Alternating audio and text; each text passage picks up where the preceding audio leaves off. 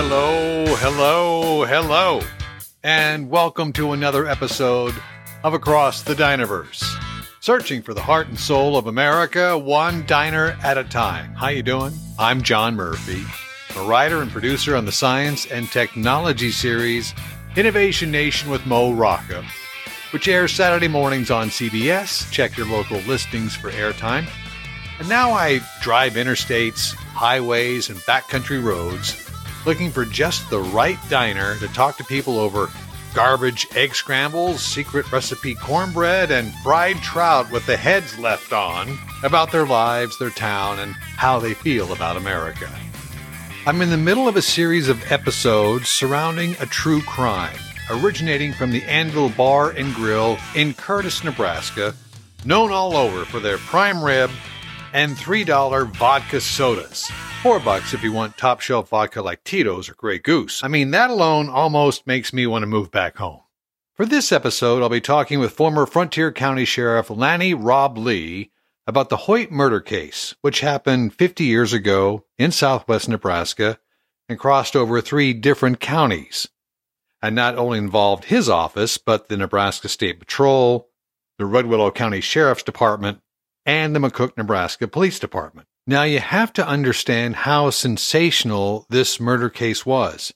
It made national news. Newsweek magazine did a feature story on it.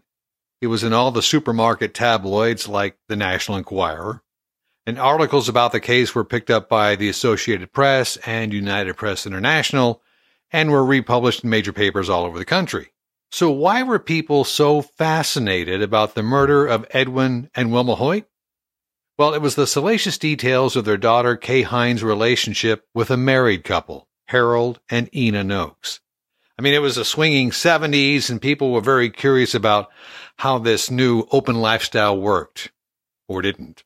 In a few moments, you will hear, for the first time, Kay and Harold tell their story from official tape depositions and interviews. To recap the first two episodes of this series, Edwin and Wilma Hoyt disappeared from their rural farm on the evening of Sunday, September twenty-third, nineteen seventy-three.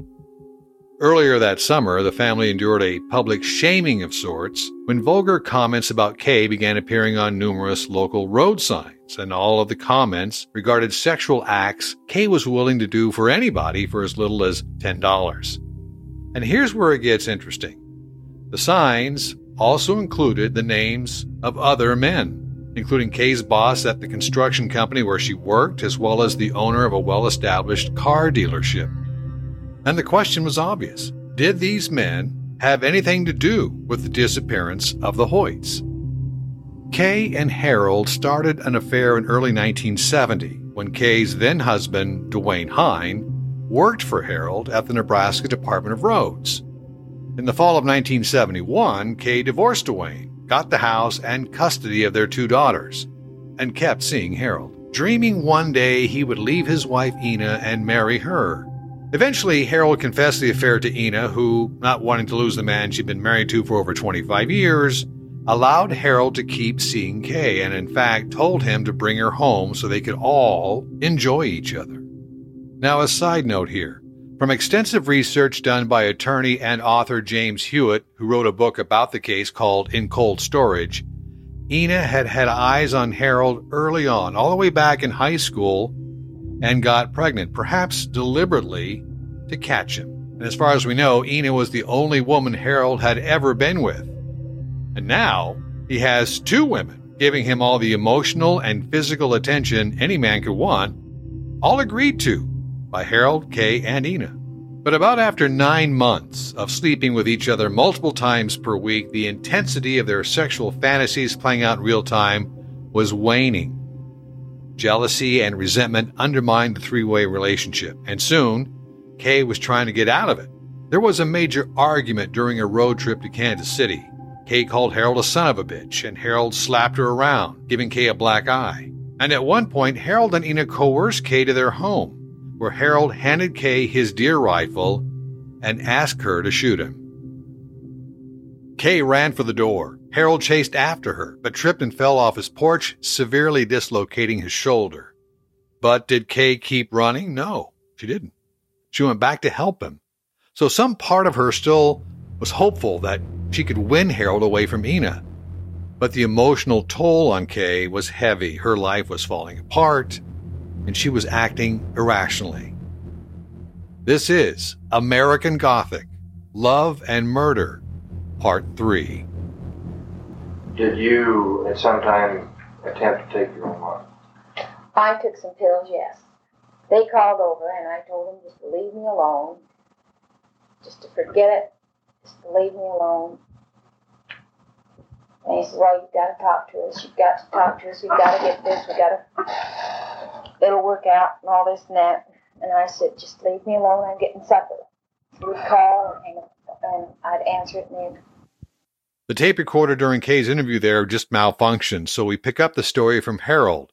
And just a note about the audio. Harold spoke very softly, and a lot of audio sweetening had to be done to make his words audible, so you may hear some sudden spikes of loudness. You should just really pay very close attention. Let me just get right to it. Didn't she try to commit suicide one time? Yes. Well, tell me about that. Well, I got home from work that one evening, and uh, the wife was talking to Kay on the phone, and she said Kay didn't sound quite right. So we went to go over, and just as we got over there, boy, they was on the cot there, and one of the kids slid down beside the cot, and Wyatt made her. I don't know, but she got furious and took her bell off. She took her in the bedroom, and as far as actually wetness than I did, but you could hear her giving uh, the girl quite a lick. And I told her I didn't think that was necessary, and she just went hysterical. And I thought I seen her take her hand down from her mouth, but I wasn't sure. And I seen her throw an empty bottle, and I still didn't really feel like she tried to commit suicide, but she went and took twenty dollars from my shirt pocket and told me she the kids had money to buy flour. And so that scared me, and I called her folks. And what did you tell her folks? I, I called her mother and told her that exact words I don't remember, but I related to them anyway that I thought Kay could help. You stayed there with her until her father showed up? That's correct. Did he, did he have uh, Missus Hoyt with her? And uh, how much longer after you called did he come over? Uh, I would say fifteen, twenty minutes. And had Kay passed out or done anything differently between the time you called and the, he arrived? Just got hysterical and all and told her to sleep. Called Salina. Was that after uh, the incident at Salina? Yes. Then um, after she went to the hospital, Uh, did you have any, was there any sexual relations at all? This time when she tried to commit suicide? I wouldn't say for sure. I don't believe so, but whether it was or not, I don't know. I can't. I might have seen her once or twice after that, but I... I you think, you know, when you say you might have seen her, you mean you might have seen her just alone to have relations with her? Yes, I would say it's been... Just you? It, yes, it's been just me, if there was, but I'm not real sure whether it was afterwards or not. At least you're sure if there was, it wasn't the three of you. Uh, that's my belief anyway. That's correct. Yes. After Harold called Kay's parents and Edwin Hoyt arrived at Kay's house to take her to the hospital, Kay relates the awkward interaction between Harold and her father. And then he looked at my dad, and Dad says, what's going on here? I said, yeah. I said, you just run ahead and, and go ahead. And Harold said, I don't know. I said, no. I said, you don't know a thing. I said, innocent little Harold. And I was I was very angry at him in the first place. And then they left. And uh, then Daddy asked me if I had taken some pills, and I said, yes, that I had. And he says, are you all right? And I said, I'll be all right. And so I, Daddy called the doctor, and, and we went right down to the hospital. What's that here? Down to Holdridge. I had a pretty rough night that night. And I was very, very stupid. And I guess this is why I'm this strong now, because something's happened to my folks, and they're trying to get to me any way they can. And they don't think that I'm strong enough to take this. The girls have to be with their father right now. The family thinks that it's best for the girls to be with him for their safety at this time. Now, after that, when you went to the hospital in Holdridge, did you ever see Harold again? Yes. I was tricked into seeing him. I was at work. The phone rang. And Ena called and said that she was opening some boxes up at the schoolhouse and that she'd cut her hand and they'd wrapped it up at the schoolhouse, but it had soaked through the bandage and stuff, and she'd stop at the house to rewrap it, and she really needed some help, and she sounded very sincere, very, she hated to bother me at work and everything, but but she needed some help, and she couldn't get a hold of Harold at the job. And I stupidly believed her, and I went over to help her. I can't remember if I knocked or just exactly if the door was open or just exactly what, but anyway, as I went in, the door shut behind me, and Harold was standing behind the door, and it just scared the death out of me. And she said, well, this is a dirty way of getting you over here, tricking you to get you over here, but they didn't know what other way to do it, that I would come, because I wouldn't come back. Had they called you before that? Right? Yes, they had called several times, wanted me to come and talk to them, and this and that, and I promised my dad that I'd never see him anymore. After this had happened, he asked me if I, he said, you've done, maybe you've done wrong, you've seen a married man and everything, and he said, but he says, all you can do now is make a right out of the wrong. And, and Harold wouldn't leave Ena for me, and I couldn't go along with it anymore. Harold once again reiterated his position. He would not... would not leave Ena for Kay. But the thought of losing her was also too much for him to bear. Harold was suffering extreme withdrawal. Kay was Harold's like crack cocaine, and he didn't want to lose his fix. The man interrogating Harold is special counsel Paul Douglas from Lincoln, who would go on to become the Nebraska State Attorney General. Did you, her father ever talk to you, or did you ever talk to her father? Uh, not too long after. Uh...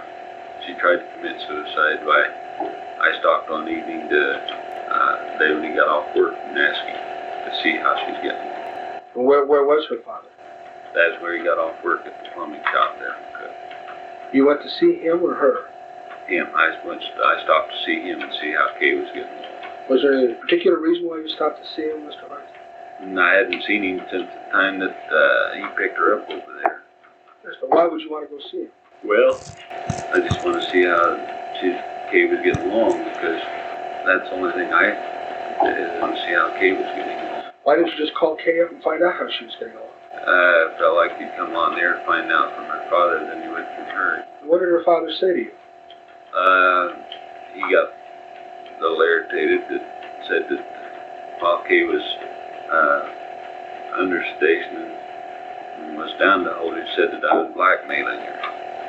He was real irritated about that part. What did you say to him when he said that to you? Well, I didn't know where he got the blackmail part. Well, hadn't you made some demand on Kay for some money? I didn't ask her for any money. She brought, uh, when this all came up, I told her that, that uh, it had been quite an expense, and, and she did bring over some money, and I told her I didn't want it. How much money did she bring over? She brought over over about four hundred dollars in that neighborhood. I don't know exactly what it was. Was it in cash or check? Yes, it was in cash. It was in an envelope. And she gave it to me, and I told her I didn't want her money. And she throwed it on the television off down. And did you keep the money? I left it lay there, and I told her on the phone every time that I didn't want her money, and she said it's mine, and I keep it. Had you then called her periodically to talk to her about it? I called her, and I talked to her about this, and I, I called her more times to see how her kid was getting along. Did you like I got, I got rather attached to the children because they was over there quite a bit. And And we, I played games with them, and got so. And Kate asked me to try to help raise them, and I allowed myself to get more involved with the children than I should have. Did you not make a demand on her for an additional one thousand dollars over and above the four hundred dollars? No. And, and you're telling me that you didn't even demand the four hundred dollars? No, I didn't. I, when she brought it over, I told her that I didn't want her money. Did the father then say to you that uh, you were blackmailing her? That's what he said. After that, And so, did you ever see Kay again? Uh, which is referring to when I talked to her father? Right. I don't believe so. After Kay's suicide attempt, Edwin took her to a psychiatric clinic in Holdridge, Nebraska, about seventy-three miles east of McCook. The attending physician was a Doctor McConaughey, who just happened to be Harold Nokes' uncle. Did Harold know that, that uh, you talked this over with your dad? Yes, he did. He said his uncle, when he went back down to the doctor's office, he was brought a lot of his uncle and everything, and he said that was one man that he thought the world of and everything, and he was great. And that he said ever since I had been down there after I'd taken those pills that something had changed. Well, Doctor McConaughey had talked to me. He asked me what I did this for and why, and it came out that there was an, I was involved with a married man, and we had a big fight and everything. And he asked me, he said, well, now, he said, do you think it was worth going through what you went through that night? And I said, no. I said, nobody's with that. And he says, okay. He says, do you think that, he says, do you think you can handle yourself? I don't remember the exact words.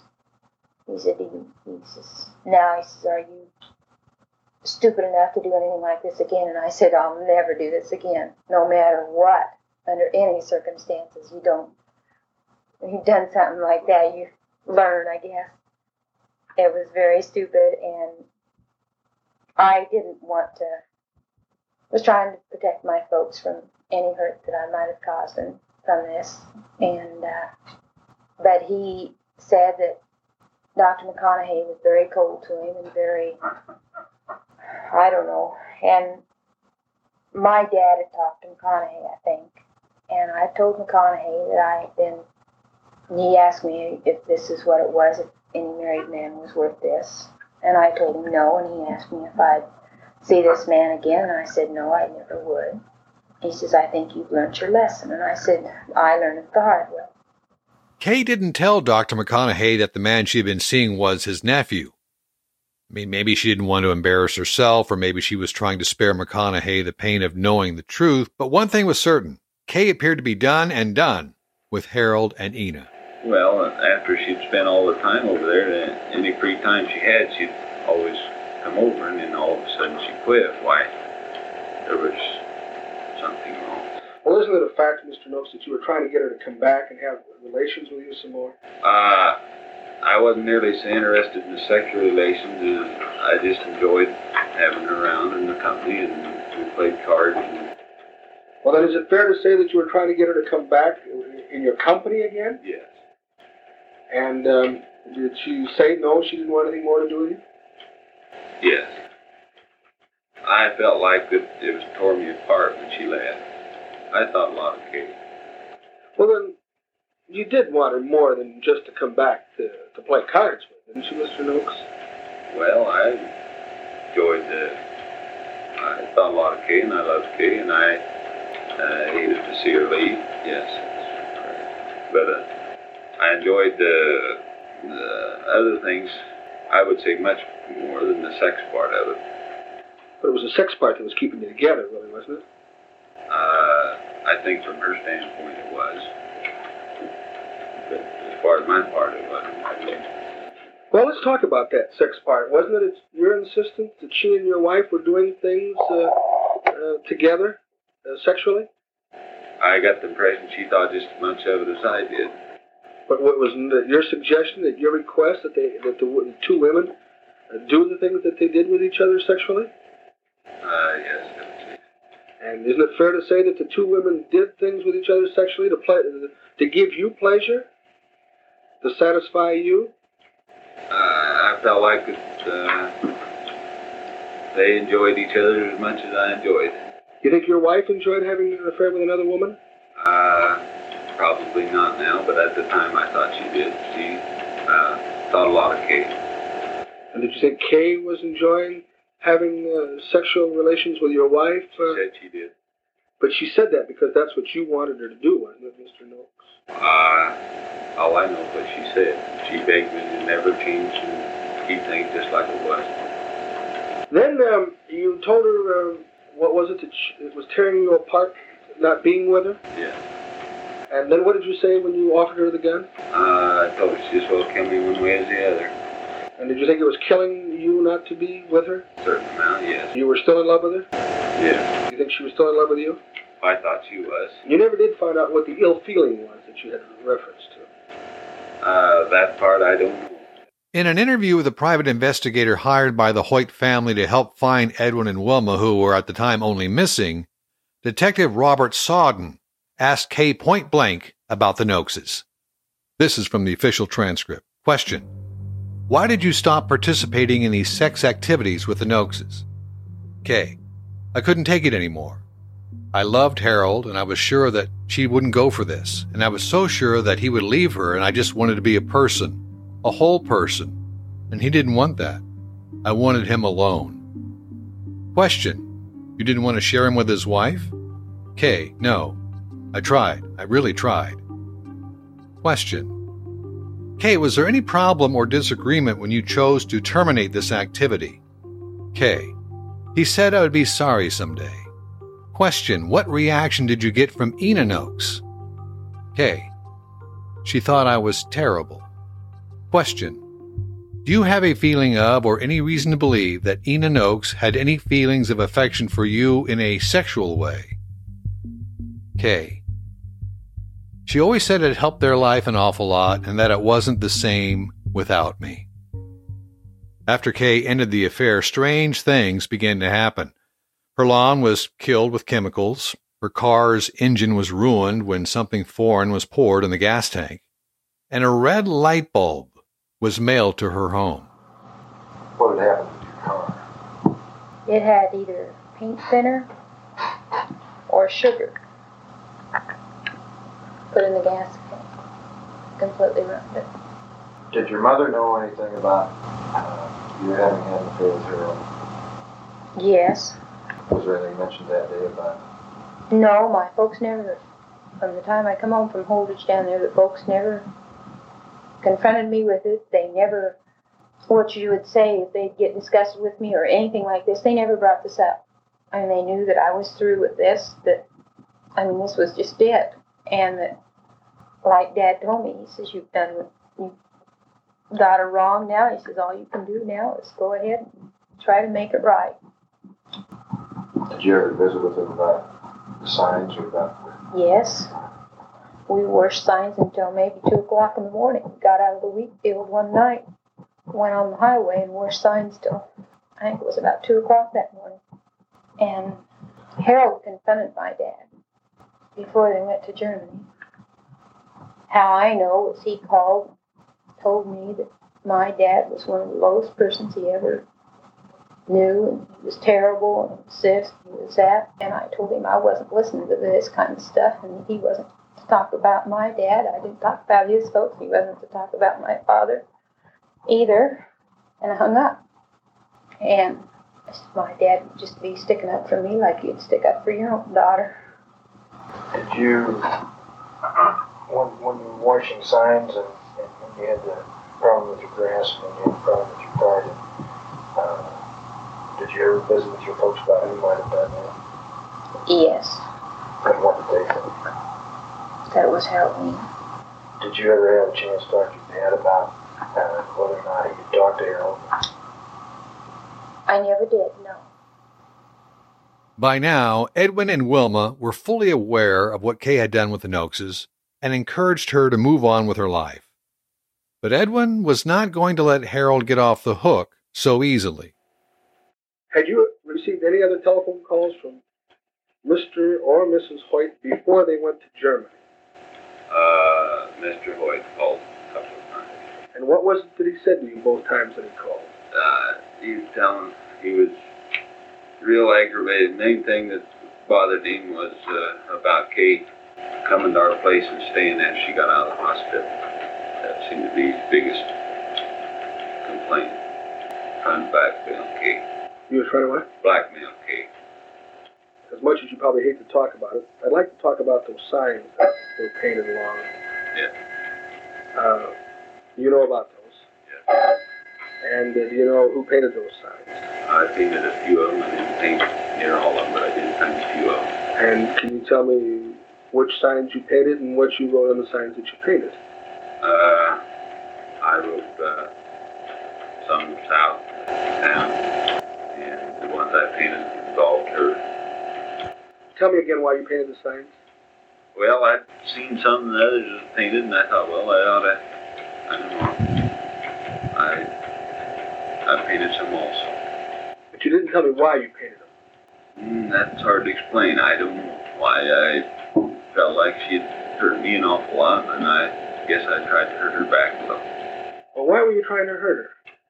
Oh, that's something I can't explain. I don't know myself. I wonder myself.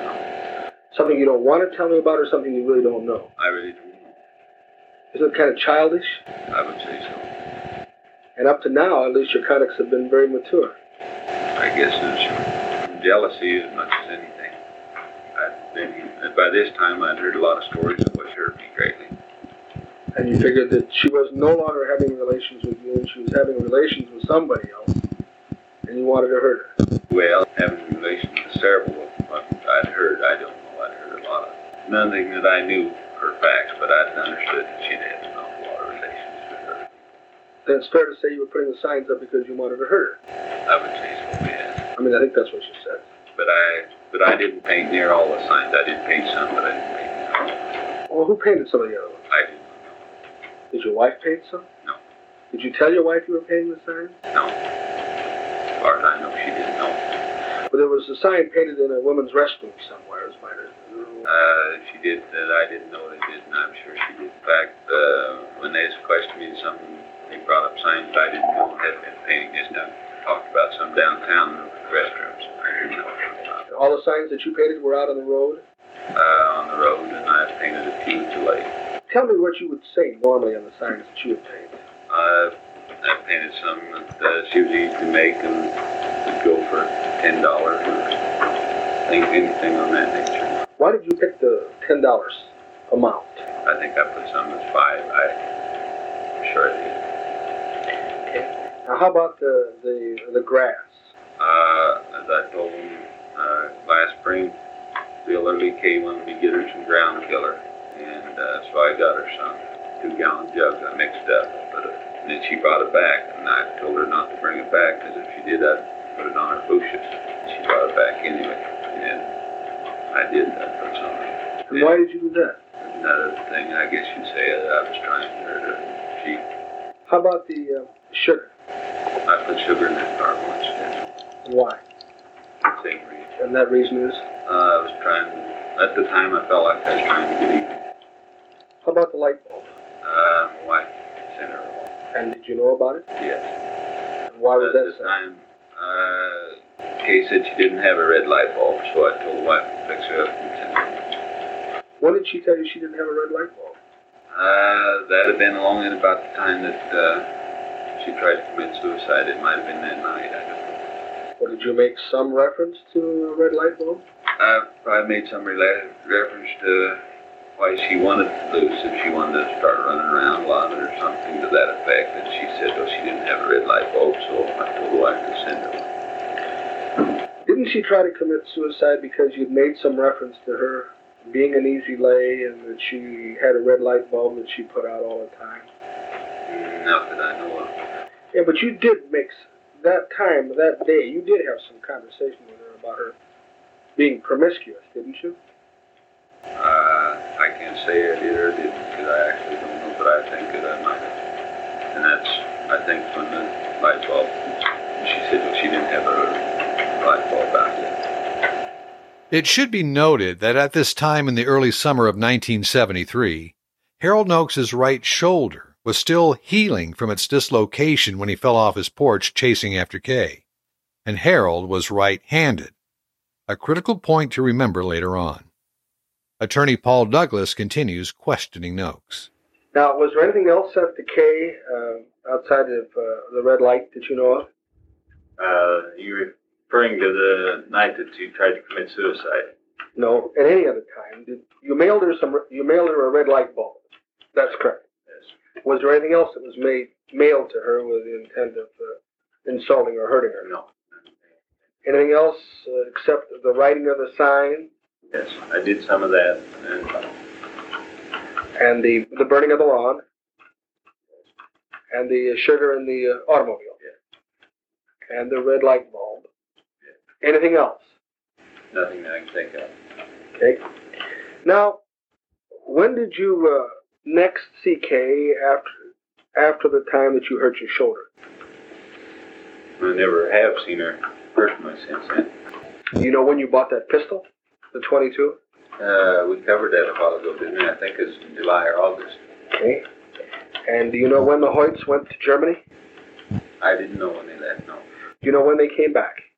No, I didn't know until after. It was just after the Hoyts returned from Germany visiting their youngest son, Stanley, that they disappeared. Despite Kay's past indulgent, self-destructive behavior, Edwin and Wilma still loved and supported their daughter. After my dad and I went on a trip that we went down to Holdridge, my dad and Mom and I were closer than I'd ever been to my folks in my entire life. And I needed the folks very much because they're all I had. That's all kids had. Now they're gone.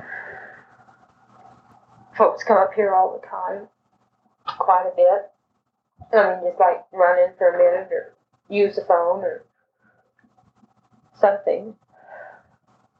Dad, go to sail with them to the sail barn. Go out and have a big fence. I mean, that was just to get out of town.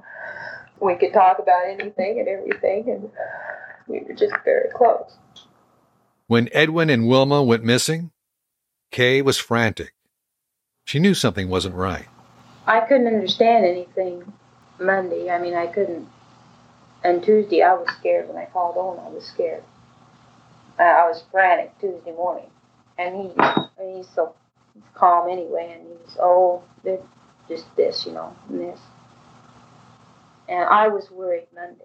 I mean, I couldn't understand because Dad doesn't do this. And they don't leave me without telling me they're going to be gone so that I know.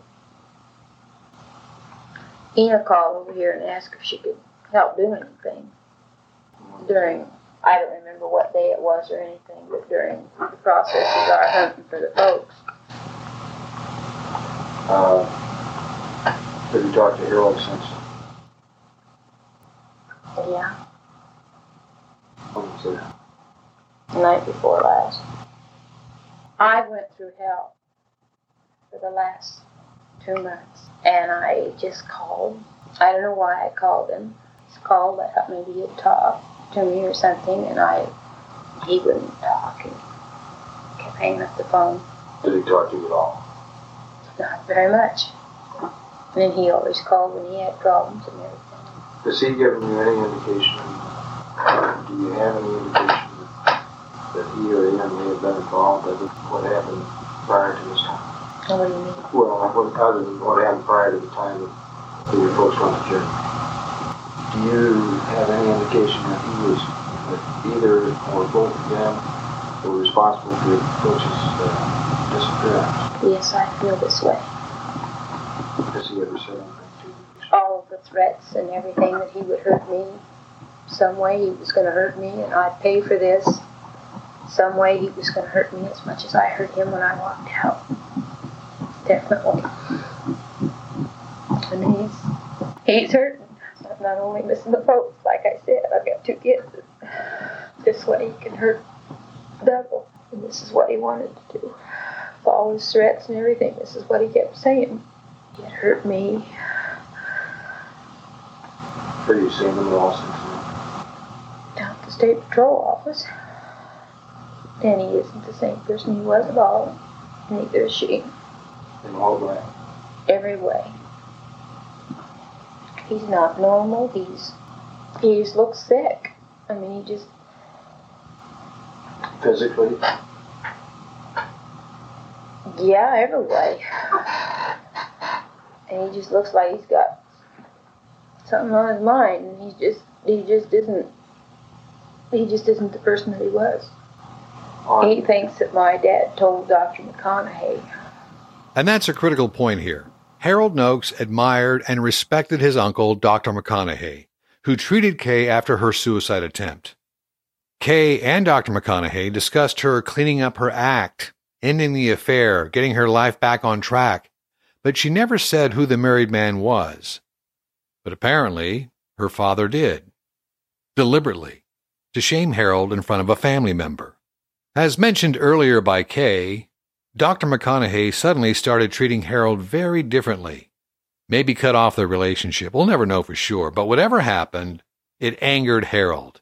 And the same week the Hoyts disappeared, Kay got a call.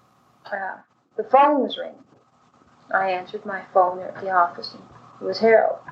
And uh, he started saying, well, that that uh, his dad had gotten home and that he was, he shouldn't have come home from the hospital, but his dad just wanted to come home, so he he was going to go up and see if he couldn't get his dad to go down to the hospital. At that time, I wanted to tell him just to take his own troubles and solve them himself, because I had a lot more myself. I didn't say anything, but I I wanted to tell him just, I had a lot heavier problems and worrying about getting somebody to the doctor, and I couldn't even find my folks. He knew where his was, but I didn't say anything at all. He hung up. Ten days later, on Wednesday, October third, human body parts began to surface along the Medicine Creek Dam at Harry Strunk Lake, thirty-four miles northeast of McCook. These were the nine remains recovered that day. A right female breast, a left foot, apparently female, a large piece of skin, approximately four inches by seven inches, with what appeared to be a bullet hole in it. The hole was edged with black, which appeared to be powder burns. A right lower forearm and hand, female, with a ring on the third finger containing five vari-colored stones, which would be the birthstones of the Hoyt's grandchildren. A part of the right pelvic bone, apparently female. Lower half of a femur, a left breast, six ribs and part of a sternum belonging to a female. The upper half of a lower leg, from just below the knee to the ankle, sex unknown. And a left lower forearm and hand belonging to a female, with an engagement ring and a wedding band on the third finger. Because Harry Strunk Lake was in Frontier County, the twenty-nine-year-old sheriff, Lanny Roblee, became the lead investigator of what was now a murder case. I spoke with Lanny at the Anvil Bar and Grill in Curtis, Nebraska. How were you able to identify these body parts as actually belonging to Edwin and Wilma Hoyt? The obvious thing was that the rings were still on the finger of one of the hands, and the rings were identified to be from Wilma Hoyt. So the children identified the rings. That's right. And so you got confirmation that at least one of the bodies was, in fact, Wilma Hoyt. That's that's right. That that's how we felt, anyhow. And we we knew from day one what happened. It was just a matter of being able to prove it. Roblee interviewed members of the Hoyt family, including Kay. I asked about his initial thoughts after meeting her for the first time. Kay was involved with lots of people, lots of men, and it was obvious that she was uh, a rounder, as you might say, and Harold wasn't the only person that she was involved with.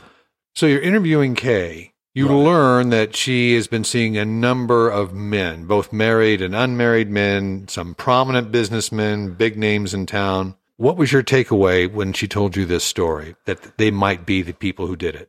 You know, my takeaway was that Kay Hein, in her mind, knew what happened. And I don't think that she knew it because she was involved or there when it happened or anything like that. But just the progress of, of how her relationship went, and uh, sh- she knew what happened to those people. I had the opportunity to speak to Donna Elmer, Kay's sister, right. on the phone. I was trying to get her to be part of this podcast, and she initially agreed, and then she backed out, which I understand. She said, it's too painful for my family. I don't want to keep dredging this up again, which I respect and completely understand. But she did talk to me on the phone, and she related to me that she felt Kay had had much more to do with the situation, trying to orchestrate her parents meeting with the Nokeses to try and work something out over this relationship. I'm not sure that I agree with that exactly. The deal with her dad and mom was that they could read the road signs where it had uh, nasty things about Kay Hein, mm-hmm. and they were not pleased about that. You could go into the women's restroom and see things written on the wall in the women's restroom. And so at that point, they felt that there was a woman involved in the situation, but I don't think that they thought it was Kay Hein. That she wasn't doing it herself. That's right. There has been some speculation that Kay Hein was dating all these men after she broke off the relationship with Harold and Ena as a way to make Harold jealous, to win him back. Do you think that holds water? No, I don't. I don't think so. I, her life was not t- to make people jealous. I don't think. I don't think that she had that much of an attachment to Harold that she was trying to get him back. She was pretty much uh, open to any offer that she had, as near as I can tell. By now, Kay wasn't holding back or trying to hide anything. Well, she just kind of told me how her life had been, and right? That I don't know that we got specific about uh, sexual anything, but mm-hmm. it, it was obvious when she was going meeting with married men and named them. She she was very free about what she would tell you, but uh, I gotta I gotta give you a true story. So my dad, during this case, was president of the McCook Chamber of Commerce. My dad was the manager of the J C Penney store in town, which is a big retail store where people from seventy miles around would come and shop there. And so he was, you know, he's a Rotarian and a Toastmaster and is a prominent guy. When I had the opportunity to read the unsealed court files and read the names of the men that she provided the authorities with, who she was actually fooling around with, big car dealership guy, big a contractor, construction guy. I'm like going down this list of names and I'm going, my dad plays golf with all these dudes. I better not see his frickin' name on this list. I was having a childhood, you know, meltdown crisis inside. And thank God I did not see my dad's name on the list, but I, I did get that little pucker in my, you know, you know what, when I go, oh my God, here comes the list here. Oh no, here comes the list of names. Oh my God, there's my dad's name. No. So I, I, I am relieved that my father did not fall prey to her prowess. There, there you have it. Coming up, having a strong suspicion the Nokeses killed the Hoyts was one thing, but building that case against them was a challenge for these small-town law enforcement officers. So how did you get the eavesdropping devices into their house? We, we went in through the back door and into the house and installed them up in, got in the attic and put them in the lights. Were they at work? They were at work, and we were monitoring each one of them to I see. be sure that they weren't going to show up at the house. Wait a second. So you're doing this during the day? Yes. Regular d- daytime hours? Yes. Were people, the neighbors, like watching you guys do this? Yes. What, did anybody, like a neighbor, walk over and go, excuse me, what are you doing breaking into our, my neighbor's house? Yes, that did happen. Oh. Oh, man. All right, hear the rest of the story next week on American Gothic, Love and Murder, Part four.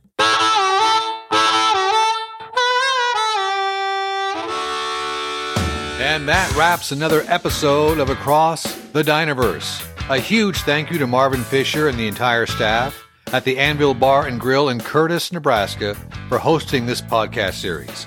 Learn more about them at anvil bar and grill dot com, and that's all one word, anvil bar and grill dot com. Thanks to retired Frontier County Sheriff Lanny Roblee and author James Hewitt for their contributions, including case files and audio recordings. You can get Mister Hewitt's book, In Cold Storage, through the University of Nebraska Press or on Amazon. And if you like the podcast and want to support the show, please visit my Patreon page at patreon.com backslash Dinerverse. Original theme music by Keith Brock and the Kings Who Rock. Across the Dinerverse, searching for the heart and soul of America, one diner at a time. What's your story?